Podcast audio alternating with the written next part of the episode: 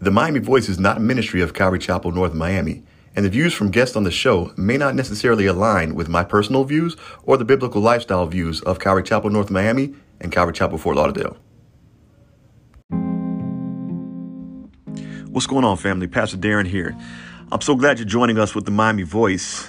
The Miami Voice seeks to raise the volume of unfiltered truth regarding our community for the sake of greater unity.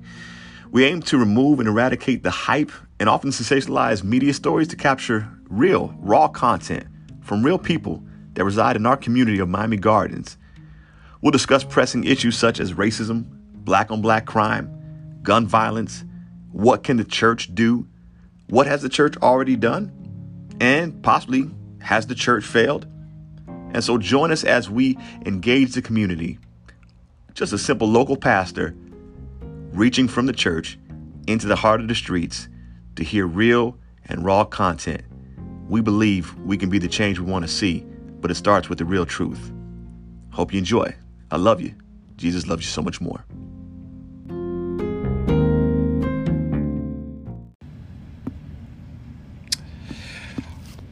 All right, welcome to the Miami Voice. We are back. We've uh, just had an amazing session on episode two, uh, where we were out at the Prayer in Action rally uh, as we just got some voices from indigenous individuals uh, down in Miami. And of course, we're trying to raise uh, the voice in the community from indigenous folks that live in the community for the sake of greater unity uh, here in Miami-Dade, but more in particular, Miami Gardens. And I am blessed. I'm excited uh, to have none other than, I think she is the voice of Miami Gardens, uh, but she would she would say, stop doing that. You don't have to big up me, Darren. But she's my little sis, and I love her. Uh, I, I consider her a major voice and influencer uh, amongst the uh, millennials. Uh, and so I'm going to introduce uh, to some Uh, but to reintroduce to many, uh, you all may know her already anyhow, uh, but she goes by the name of Janae Tate. Janae, what's going on, young lady? Hey, I'm like, I'm like, who, who are you talking about? Who is this person? Who am I introducing? Oh my God, is that me? you, you, you know who you are. You know who you are. But for the sake of the listening audience, uh, just kind of give a, give a, a recap or just debrief for me, like what is going on in your life? What do you have going on right now? A couple of things uh, that you want us to know about. Uh, and then at the end, I'm going to ask you uh, how that the viewers or I'm sorry, the, the, the listeners can follow you, get in contact with you, support you, because you got a lot of great work happening. And again, I, I do believe in you. I believe in what you're doing. And I, I believe that you are a voice uh, that needs to be heard as we're raising the volume uh, of voices from indigenous people such as yourself in the community. So tell us quickly, uh, what are a couple things you got going on? What you working on big, girl? Um, right now, it's all about raising um, consciousness and information about um, the elections that's going on uh, for twenty twenty elections, but more specifically local elections in the urban core um, and, and black candidates that are running for office in South Florida. So I'm in the process of raising money to um, help me expand my team and promo for that to make sure that people um, can have access and know that I'm creating this um, election guide, so to speak, so you know who's running for what office, what that office does, and how you can connect with them. Um, and hopefully, depending on how much money we raise, we can actually go into some more deeper investigative work, um, doing more interviews and, and digging into some issues uh, within those cities um, in the urban core. And then I'm also just, I just started um, another series for black businesses, black-owned businesses in South Florida.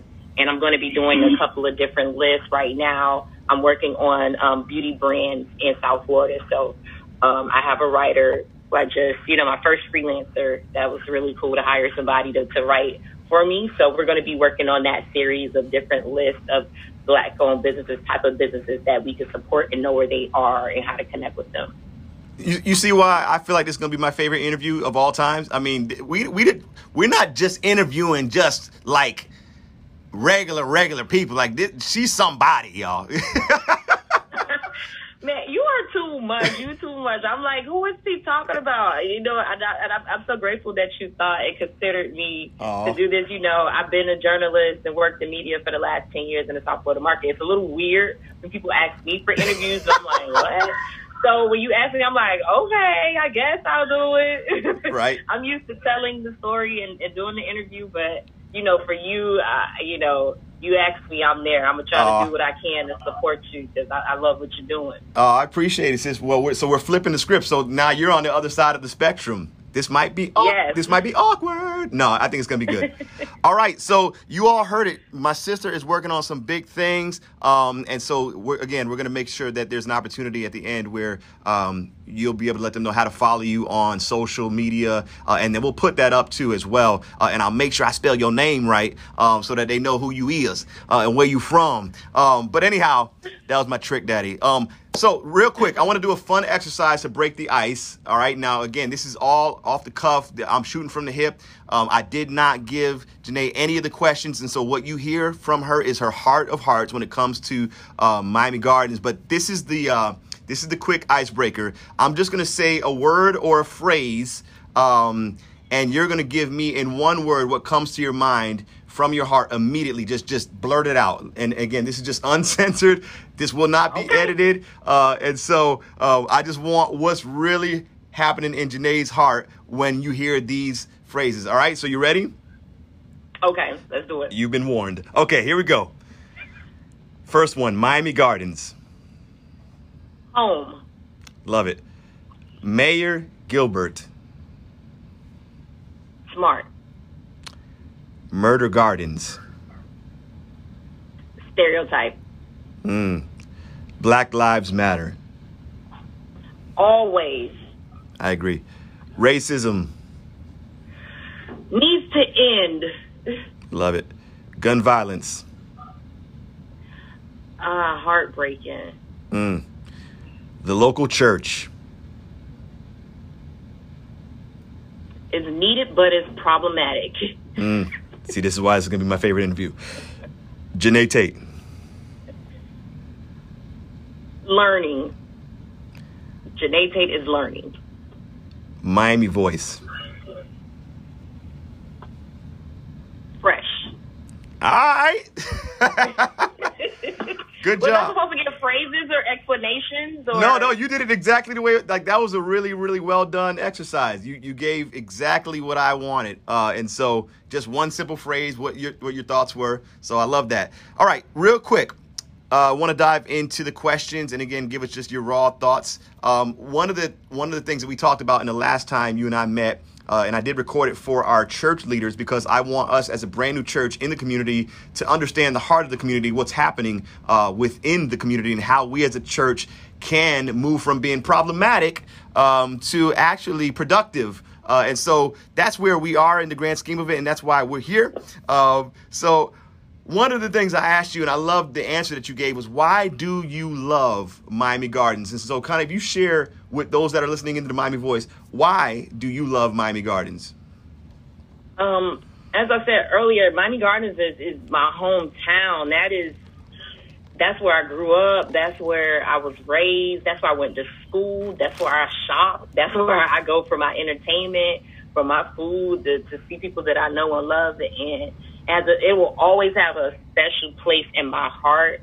I've seen it grow from Carroll City and New Orleans area, Baja, to now be incorporated as a city and to see its growth.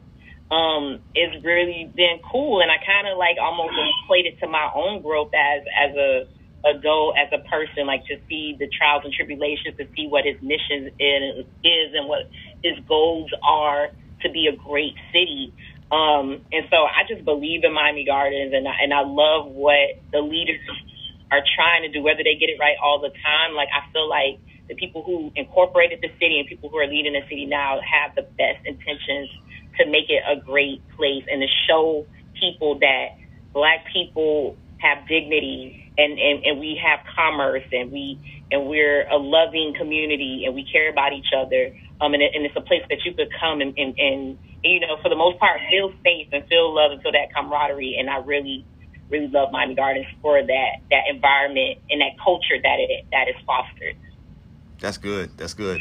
So would you say that you're one hundred percent behind the leadership, the current leadership administration under, obviously, you know, Mayor Oliver Gilbert and uh, now, obviously, August is coming. August eighteenth will be here before you know it. And, and again, you're doing an amazing job really getting out there and helping voters make an informed decision. A lot of times we get caught up in identity politics and so forth. And this is not mm-hmm. a political segment, but because of the work that you're doing, I want to recognize that. Uh, where, where, where would you say you stand as relates to uh, the current administration? Uh, and we know that there's a, a tight ran race with a, a young lady who's very well known, who's coming up. Um, where do you stand uh, with that? Specifically, I'll tell you what, if I can add this caveat, in light of everything that has happened with uh, the racial tensions, the civil unrest, um, Trayvon Martin has a mother, and uh, she is an indigenous Miami Gardens, uh, homebred, homegrown, uh, amazing woman who's done an amazing job uh, at raising the volume um, for other mothers that have dealt with the same heartbreak. So what do you think that's going to look like in August, man? um, so that race you're talking about is the Miami-Dade County Commissioner race, uh, seat one. Mm-hmm. And it's, it, it's going to be an interesting race. I think it's going to be close. My money and my endorsement, my personal endorsement is, is for Oliver Gilbert. Um, And that'll be what we will release in Hylo News, although Hylo News is going to present both candidates and what they do.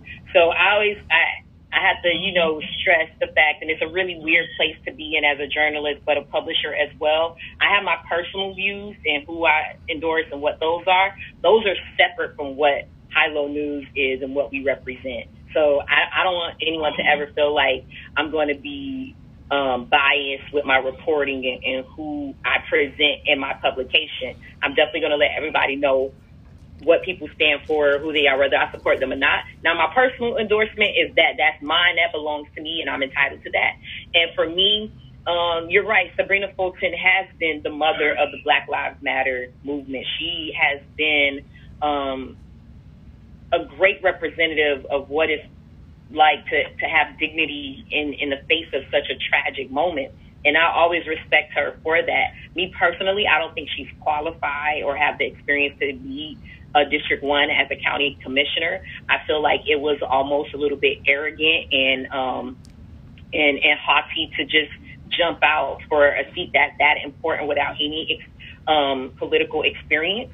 And I feel that Um, I would have loved for her to start at the state level, maybe as a state representative, to get her, her feet wet, to get that experience.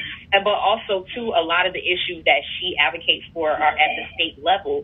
So stuff with stand your ground and, and things like that, that's a state um, issue. So it was kind of interesting that she decided to work and go after the seat on the county level. And um I just saw a, a, a article that said that she raised about three hundred thousand dollars and Oliver Gilbert raised about four hundred thousand dollars. And that kind of like gives you the gauge sometimes on like where people are, who will win, depending on who much, who, who uh, fundraises as much money. Um, and Sabrina, she, she's, she got Hillary Clinton's endorsement. I mean, side out of that, we all not feeling Hillary, but um, she has some celebrity backers, but Oliver Gilbert also has a lot of support from the community. He He's also homegrown as well. So they both have that going for them. They're both from Miami Gardens. I just feel that Oliver Gilbert has a proven track record of him improving a city that we all can drive down twenty-seventh Avenue and see the progress that he's made. We He's smart. Whether people like him or not, I get that a lot. People like, well, he may be, he's a little of an a-hole, or maybe he's split mouth. All that aside, I'd rather deal with a person like that who, who still is approachable. I will give him that. Whether you like him on every issue or how he approaches every situation, you can always come to him and have a conversation with him. I'll never take that from him. And he's smart. He gets it. He understands how the county is run. He understands how the state runs, the federal government runs, how local government is run. And you want somebody like that in elected office. And you and I feel like so many times as the Black voter, we go with the name base, the person that makes us feel good. And yeah. we got to kind of get out of that. We got to get a little bit more educated when it comes to our vote. And it's not just all about name recognition. Like, you really want somebody to go and sit at, on the dais, sit in that room and advocate on your behalf and demand that you get what you deserve in your community. And a lot of times we vote people in because they make us feel good and we like, you know, these, these this celebrity type of thing. But politics is very interesting, and you you want that person to be educated and informed if they're going to make those very serious di- decisions that direct you almost immediately. You want that person to know what they're doing, and I feel like we got to kind of step away from that celebrity, you know, popularity thing. We got to have somebody in there who knows what they're doing. And for me, Sabrina Fulton is not that person. The Miami Gardens mayor, mayoral race is still... I'm, I was really upset to see Oscar Reina drop out of that race. Um, I thought he would have been the best person for the job coming in. I know that Lisa Davis and Rodney Harris, who are, um, I think Rodney Harris is a sitting council, uh, Miami Gardens council member, and Lisa Davis is a former uh, vice mayor and councilwoman for Miami Gardens.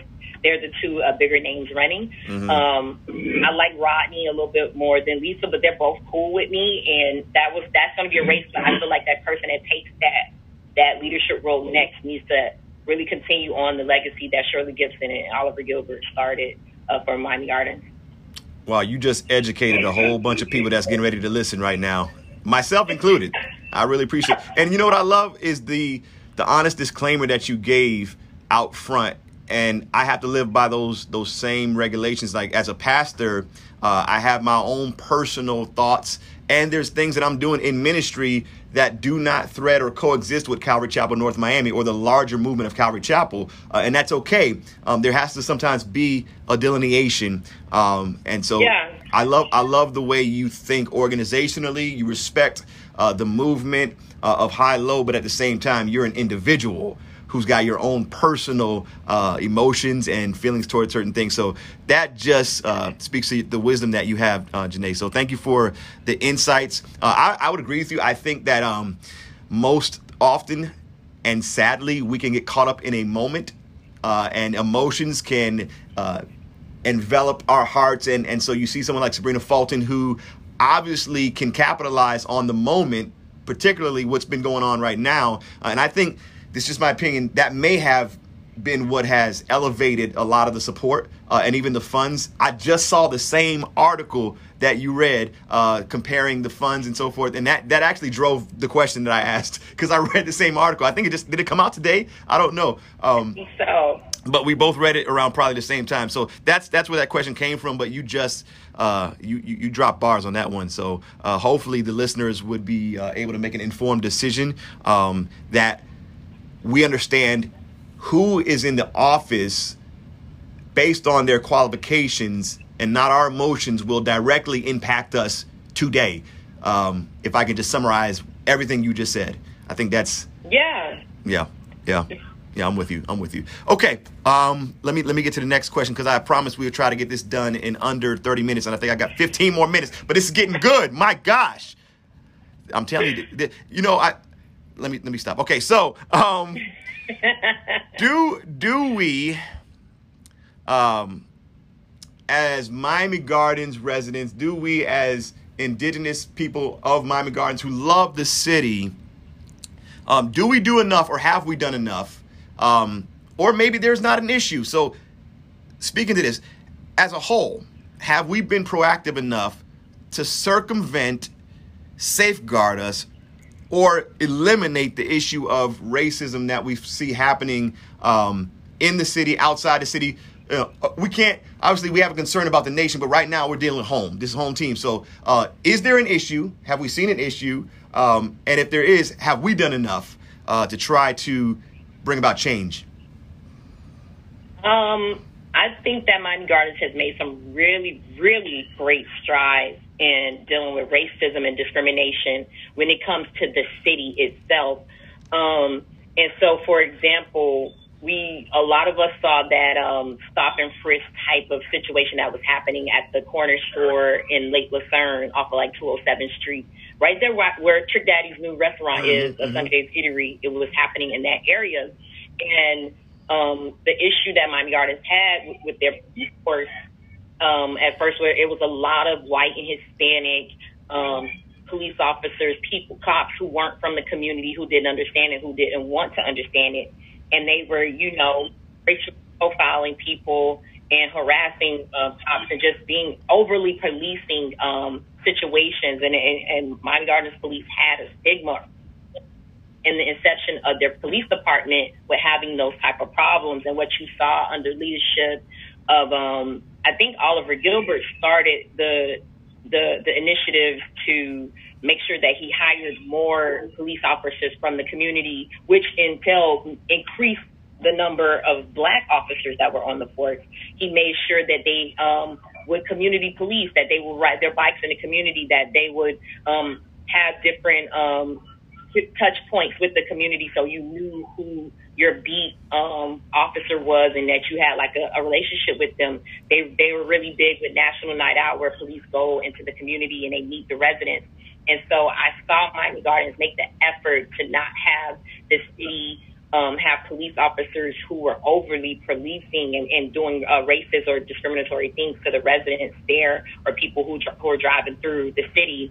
Um, and then also I saw on a business level that the city was really in, in, intentional about making sure their contractors dealt uh, with diversity in a fair way, that if they didn't have, you know, Black people working with them, then they wouldn't do business with them. I can't remember what bank it was or what organization it was, but I think they told the mayor and the city council that they didn't have to tell them about the diversity of their board. And mm. they were like, you know what, well, we don't have to do business with you. Wow. And it's things like that that I think the importance of government, people don't realize that power that they have, that they can, you know, control certain situations and, and demand certain things from um, organizations and businesses or brands that they work with, and they, they can enforce diversity. And if they don't, they can take their business away from them. And that's a powerful thing um, and, and a great statement that I think um, that Miami Gardens has done to make sure that um, racism and, and, and discriminatory actions aren't taking place in the city. Like what they can do in their power,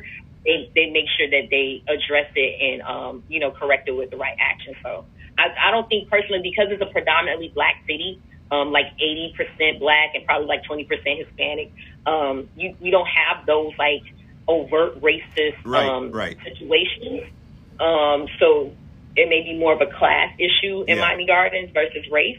But if for things that are systematic, you've definitely seen the city make strides to, to address it. Oh, yeah, I was thinking the same thing. You know, we are the largest, I believe the largest, and correct me if I'm wrong, Janae, the largest Black city in in the uh, in the state? Is that, is one that accurate? Of the, yeah, one of the largest, because I'm not sure if Jacksonville beats us, but I think we are one of the largest, if not the largest city um, in the in the state, and I know one of the largest in the country. Right, right. Okay, okay. Let me ask this question, uh, and this is this is for me so that I can uh, be more productive and effective as a pastor. One of the things that Uh, as a church, we're, we're thinking about doing, though the Miami Voice is completely separate from what I'm doing at the church, there are things that I want to bridge. Uh, and so um, we, we're thinking about creating or maybe hosting some type of community charrette with the law enforcement officials of the community and just indigenous folk, where they can come to our, our building. We can sit about two hundred fifty people in here um, and put some of these officials on the stage uh, and just let them hash it out and just talk through some of these matters. Now, uh, I don't know that I would be the guy uh, to host it. I might have to reach out to somebody like Janae uh, to uh,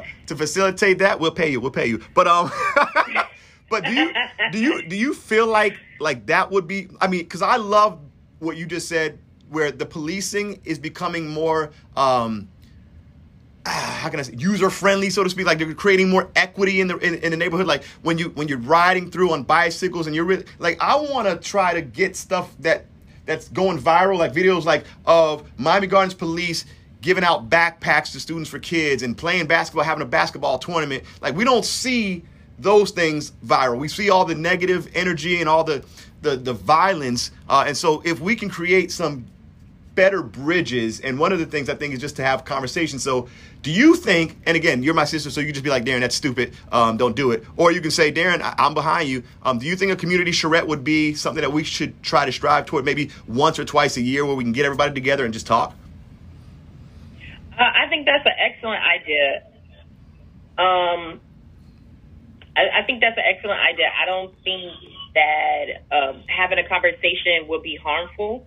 And I also like the idea that it's not in a controlled space where you know, government or the police department is is is leading it. So it allows a little bit more transparency and honesty and realness to happen where people feel comfortable talking.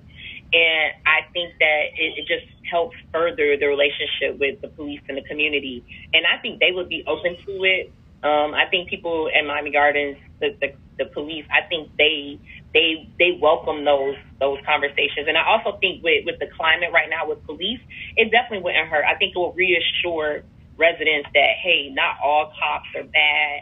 Um, let them hear a narrative of, of, of cops from their own words, that they um, that they don't stand for stuff that happened to George Floyd and Breonna Taylor and Ahmaud Arbery and so many countless others.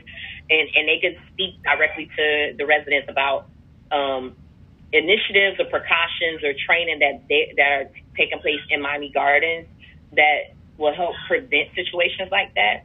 And I, I think it, it definitely could be a needed conversation. I think it could be done in a way that's fun and honest and real and allow both parties to, to be honest and have an open, safe space to speak. So I don't think that's a bad idea at all. So see, I think honestly we need more of that. There's a benefit then to having Janae as a little sister, because that's going to be our next project that we work on then together. Uh, I'm going to see if you can get I'm going to see if you can get all of Miami Gardens to show up and fill this place up. Uh, and I, I'll work on the law enforcement side. You know, I'll use some of my uh, credibility from law enforcement. And uh, I think we need to get the conversation going. I don't know. I don't know. And this could be presumptuous of me, uh, but I know you won't judge me. But I don't know that there's any other church that has done that yet, or in the recent history, maybe in the past. Um, but if there has, I think it could be more. Uh, and again, the uncontrolled environment where it's just real and raw. And if somebody like J- uh, Janae is hosting, it's definitely going to be real. So, yeah. You see, I keep on I keep on recruiting you low key, right? I know. I'm like, you going to have me working and doing all type of stuff. I'll be taking offerings and, and leading the praise. Well, you know, remember, you're going to do the dance, right? The praise dance? I'm going to do the praise. You're going you gonna come in and, and lead our our, uh, our arts ministry at Calvary Chapel, North Miami. Oh, my gosh. Nobody wants that. Nobody wants my rhythmless nation up there. That Facebook post was fire. You got to give yourself more credit. that that was the most satirical. Uh... Let, let's move on. Let's move on. Oh, man, I love this. I love this. This is fun. All right, a little bit more serious matter. And I saw you weigh in on this big time. Um, and I was with you. I was behind you uh, on what you said. Um, oftentimes when we have matters where there's police brutality, civil unrest, uh, racial injustice, there is a, uh, a heightened sense to weigh in with another issue um, that we all know is the elephant in the room, but it's not the timing, and it could be a deflector. So the, the black on black crime issue, um, again, I'm with you. I, so this whole podcast was created just to at least bring some balance to all of that. Like, hey, we're just going to talk about it all. Um, but by all means, like in the, in the opening episode, I made sure I clearly defined, this is not a deflector. So when I talk black on black crime, gun violence, it's not to deflect absolutely at all what the key uh, hot topic issues are right now. And so what are, what are your thoughts as relates to the issue of black on black crime, gun violence, um, and also the deflection that it could be from, of course, the issue at hand? Um, it, it, it's definitely that to me. And I also just want to pose it to those families um, Who, who lost someone to gun violence, which is almost weird because so many people have. Like, I'm somebody who has lost somebody, and to we're gun sensitive violence. to that. We we absolutely we're yeah. heartbroken. We lament. We feel that pain. So we're not saying it's not the time. We're not saying that we're just completely um, pushing you off to the side, but we're bringing awareness to the fact that it could be a deflection. It's like it's almost like this: Black Lives Matter. Well, all lives matter. You, you get on. You know what I mean? It is. It really is, and they and they don't they don't see it like that because they're they're really um they're really emotional about it, and I get it. It's, it's a very sensitive thing, um, and so I get that. I just I just put it back on them. I'm like, if you're when you're advocating for um, anti-gun violence laws and you want justice for your loved one who was lost, and then somebody said, well, we don't. What about cops that kill black people? Like, you would not want that interjected in your campaign, in your promotion, in your, what you know, appeal to people to support what you're doing. Right. And so I see it the same way. And it's, to me, I, I just plainly put it, I was like, right now, in that moment with George Floyd, it wasn't the time for that. That wasn't that conversation. It was this time for us to focus on this thing because we were getting momentum with this thing. We're not saying what you're doing is not important, what you're advocating for is not important, or that you can't advocate for. But to pin them both together is problematic to me, and it's a deflection, and it takes away from the common goal of what we're trying to accomplish with um, this matter right now, which is, you know, police brutality and racism in this country. And then I also challenge them and say, you know, gun violence in our community is a direct result of systematic racism. So also us tackling that will, in return, combat and improve black on black crime and racism and poverty that we see in um in our communities. So in one hand, it really does benefit us to focus on this because one hand, you know, helps the other. Um, and I just feel like it, it's a just it just seems like a unnecessary, divisive, you know, conversation to have when we're we're you know we're focusing on this right now. And I'm sorry that you don't get as much support when you're rallying and trying to figure out who murdered your. Your your your loved one. Um, I can't. I'm not. The, I can't fix that. Right. I know I support it. I know I'm always there reposting and, and doing what I can and covering it. But you can't, you know, beat up the whole world because they're choosing to focus on this and not your issue. Like I like nobody. None of us can control that. Like I and I'm sorry, but don't don't attack us for also wanting to support this too. And it almost seems like, oh, well, why are you supporting this? My child was murdered, or my cousin, or my, you know, whoever was murdered. Why weren't you guys there for that? And I'm like, I was there. You need to have that conversation with somebody else. I'm not the one for it. Right. I like that response. Now, we're we're we're drawing close to our time, but I, I have to ask a couple more questions. So, man, this I'm telling you, see, I knew this wasn't going to work. thirty minutes would j- no, it wasn't going to work. Um, so, like, he, here's where I stand. And I want to kind of throw this disclaimer out there before I wrestle with this question with you. So I believe emphatically as a church, um, and we've made it clear uh, that Black lives matter.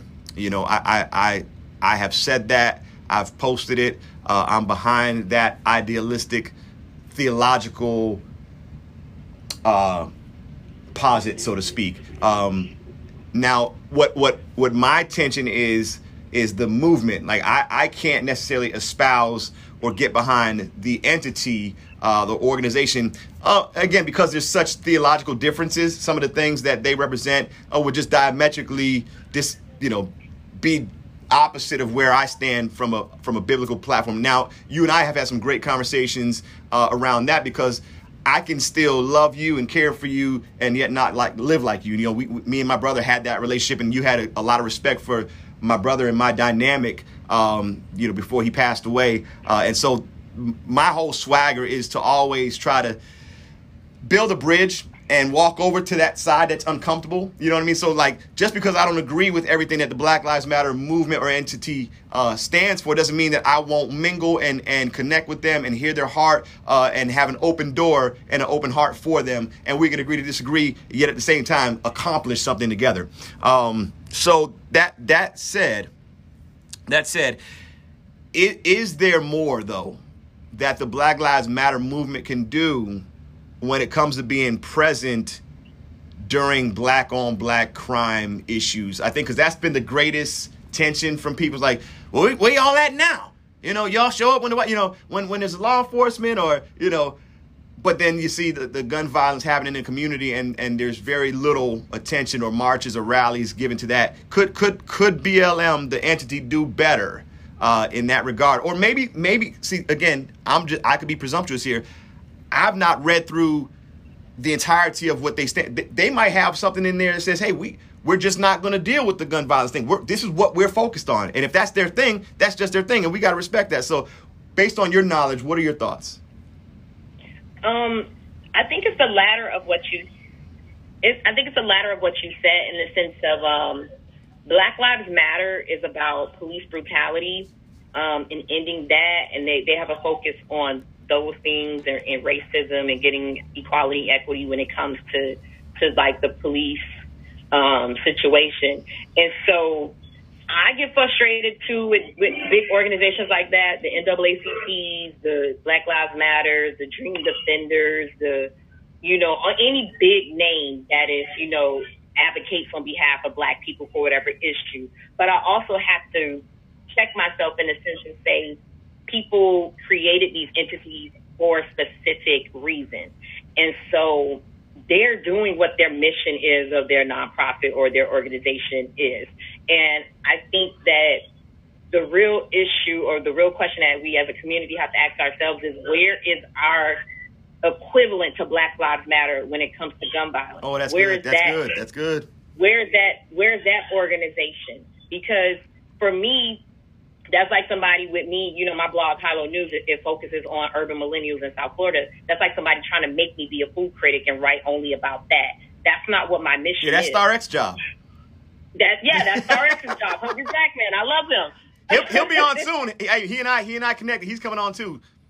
Yay, I love him. That's going to be a good conversation for y'all. But you, you, but you get what I'm saying? Mm-hmm, like, if that's mm-hmm. not the, the, the organization's mission, then we shouldn't force them to do that. Like, I get, you know, why people are frustrated with them, but honestly, that's not their group. Now, there is organizations that address that. Let's amplify their voice and amplify their platforms. I think it's Parents of Murder Victims, Tangela Sears, this organization is is a uh, a group that does that locally, and she goes to the state of Florida and advocates for laws to, to have stricter uh, um, sentencing or, or more protection for witnesses and families and more resources for them. So that's a group that we need to amplify, and that needs to be something that has chapters in different cities and different states.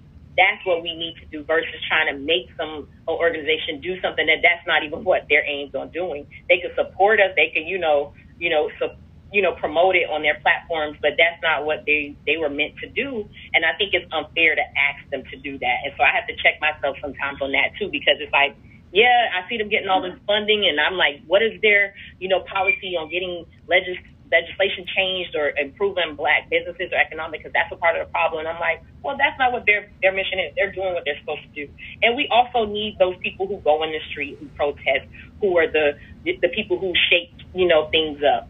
Um, we need that part of the, the, the process and revolution, so to speak, for black, black liberation or minority liberation or oppressed liberation. Like, we need those people who are willing to go in the street, and that's what Black Lives Matter and a lot of those organizations do. We just need the other end too. We need that balance, and that's up to us to support those groups and amplify, amplify those groups that are doing that work. That just brought a lot of clarity to a lot of people Uh, that may have had those frustrations, myself, humbly, myself included. So uh, thank you for yeah, your you for your insights in that. All right, last last question, and I want you to share uh, how our people could stay in contact with you, support what you're doing. Um, how can the church, of all these issues that we just addressed, how can the church uh, be of some type of support? How can the church be an aid? Has the church done enough? That's a loaded question. All right, let's let's streamline it. Has the church done enough, and what can we do better? There you go. Um, I think historically the church, especially the Black church, has been the backbone of whatever movement for Black people. Like, it's always been there. Um, and so I don't know. For me, I'm just not connected to the church world anymore. I grew up in the church, right, and right. for me, I would see a lot of things growing up. You, I would see politicians coming in. I would hear my pastor speak about, you know, racial issues from the pulpit. And so I'm assuming that they still do that. Um, I go to church sometimes, and I, the pastor that I follow, Pastor Austin with uh, Jesus People, Victorious Living up in um, in Broward County, he does that as well. So I'm hoping that other pastors, I know you do it, Darren, Pastor Darren, um, and so if that's what the tone is for most pastors, then I'm like, yes, more of this. And what I do see when I see the clips online where I see, you know, white pastors talking about racism and, and you know, uh, understanding their white privilege and, and, and, you know, denouncing that and talking about it from a biblical perspective, I like that. And I feel like that could be the, the church's role, taking on that morality of what um, equality and equity look like in um, denouncing racism. Like, you can speak of, of that point more from the pulpit, because those people are, are listening to you, and you have a captive audience, and they look to you as their moral compass or moral guide.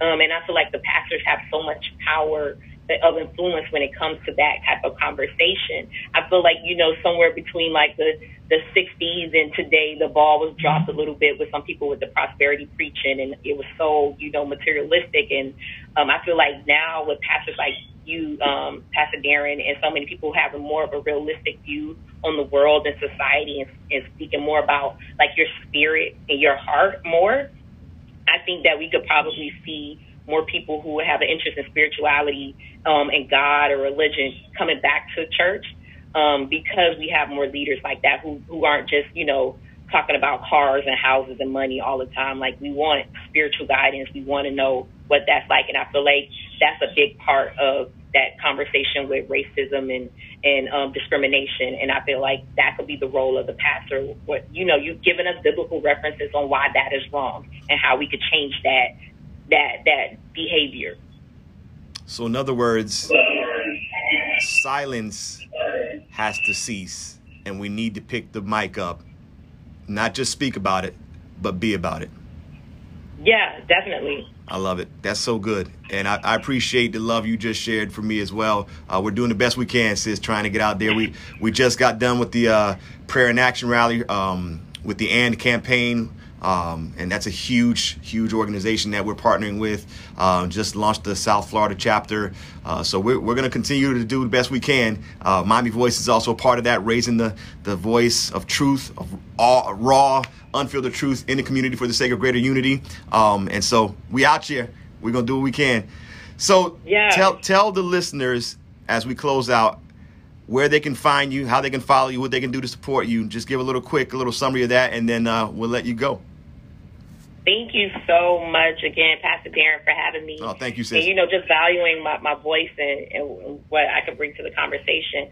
Guys, if you, you know, love what you're hearing, you could definitely follow me. Um, my blog is Hylo News. That's H Y L O N E W S. My website is hylo news miami dot com.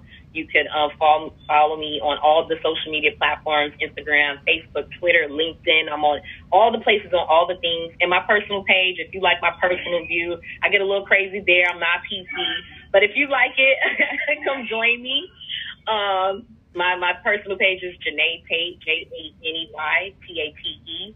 Um, you can find me on Facebook and Instagram and Twitter all the time, talking crap and talking mess about social issues and pop culture. So, yeah, y'all can rock with me if you like it. she's she's very entertaining. You'll enjoy it. Trust me. You want to follow my little sister. You, you definitely do. Well, sis, thank you so much for your Miami voice. And uh, we love you. You know I love you. We appreciate you. You guys, make sure y'all follow her and everything she's doing. Um, you just you just schooled us. You educated us. So, man, we appreciate you. God bless. Thank you. Thank you, Miami Voice. Thank you, Pastor Darren. All right.